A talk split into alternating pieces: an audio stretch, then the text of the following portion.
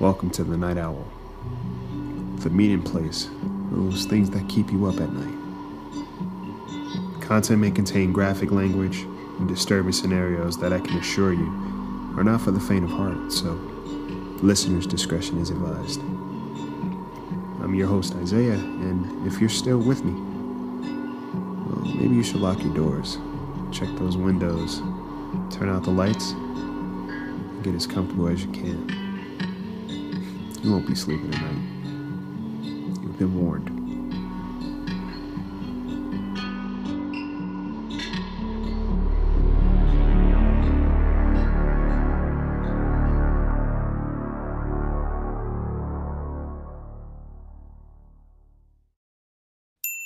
Welcome to the Night Owl.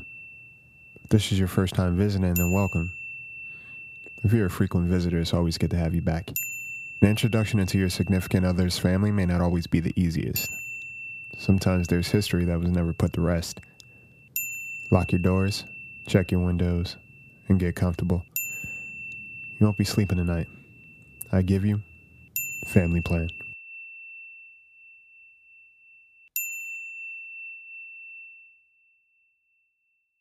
I make fun of my girl and her family for still having house phones. I wasn't even sure they ex- still existed until each room in their house reminded me. You had a cat phone, clown phone, house phone, and a snail phone. She invited me to her family's for a weekend. I guess it'd been a while since she'd seen all or any of them from the nervousness she seemed to have. She made sure to give me the rundown before meeting them. She told me her family wasn't the closest, and some of them weren't the nicest at one point. Her uncle, for one. He'd do this thing where he'd make sure to leave the phone off the hook in the house when he left so he could hear everything that was being said. It didn't matter what, he just wanted to hear it. Sometimes he'd do this mean thing where he'd leave the phone in one of our rooms and make these low growling noises or talk in this really deep voice. Many sleepless nights behind his bullshit as a child, she said. She hated when her mom left because it'd just be her, her brothers, and her uncle. He didn't really yell, he'd just walk around our rooms and stare. It was stone faced. One time he held my brother over the stairs and threatened to drop him if he didn't clean up his mess. Her uncle lived in a basement and died there too. It was a heart attack, apparently, or his karma, as she described it. She said as she grew up, they avoided downstairs because it felt heavy down there. Like someone was not only watching them, but as you walked up the stairs, it literally felt as if someone was on your heels. I was blown away by all of this. Because she's truly one of the nicest people I've come to know in life. Not just because she's my girlfriend, but just knowing her, it's hard to believe she's been holding on to this for all these years. When I met her family, they were honestly some of the sweetest people. Her mom and brothers both. They were very welcoming and they made it feel like home. I can't lie. We all sat down for a dinner that her mom and bros prepared. And it was a pretty great time. Very simple, very relaxed, very mellow. But the phones wouldn't stop ringing. It was almost like one would trigger the other throughout the house. That happens from time to time, her mom said. You think it may just be a faulty battery? We've had these phones for God knows how long, so it's possible. Her mom and bros are honestly some insane cooks and took no for an answer as far as seconds and thirds. I didn't have to twist my arm either. My girl told me her mom doesn't see much of them, so she really makes it a point to go all out. And honestly, I loved it.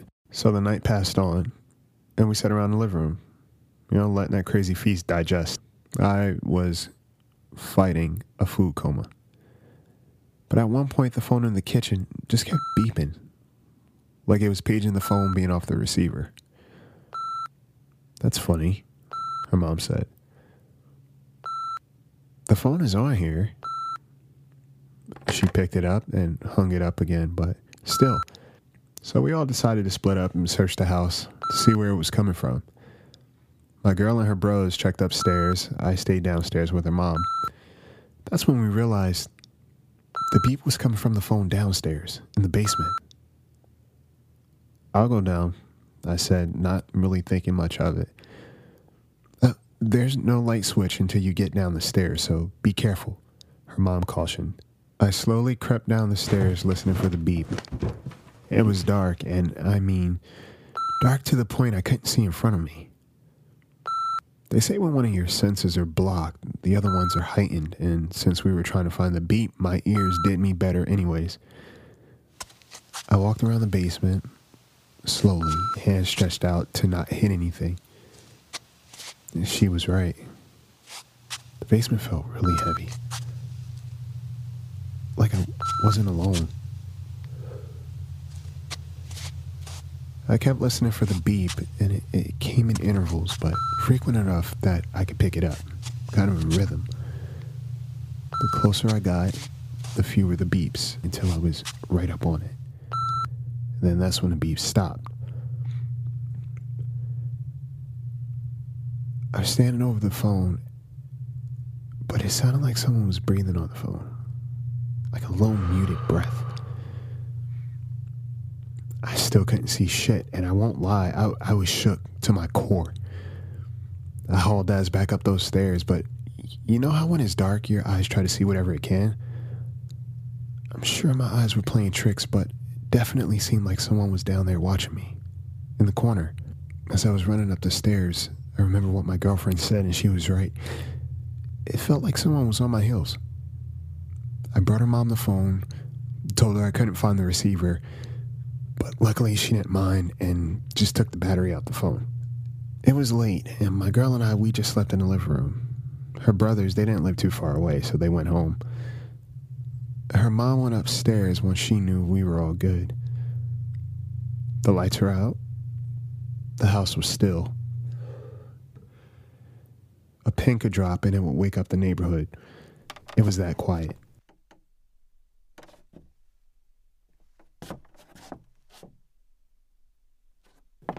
I wasn't sure at first, but it sounded like someone was walking up the stairs from the basement. But they were walking in a way that they didn't want to be caught. They were sneaking up the stairs, if you will. I sat up, and the steps stopped. I thought I was losing my mind. I, I know I was. The living room was connected to the kitchen where the basement door was. It was dark in the house, but you could still make out enough. I listened for the footsteps, and I listened to them finally make it to the top platform, which seemed like an eternity.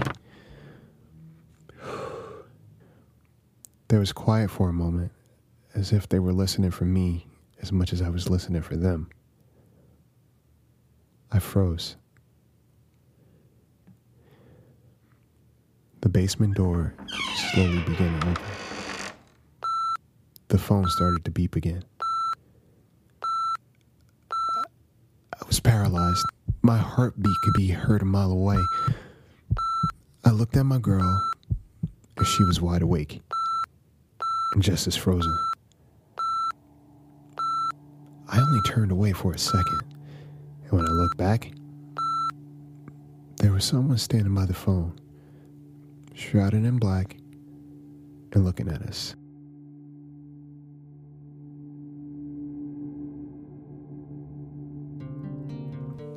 So there you have it. Tune in next week for another story to keep you up at night. If you have a story of your own that you'd like to submit and have featured on this podcast, email at thebirdbrainpodcast at gmail.com with the subject headline Night Owl. You can follow us on Instagram, Discord, and Twitter to stay up to date with what's happening next. Listen to us on iTunes, Spotify, Stitcher, and Red Circle. Sleep tight.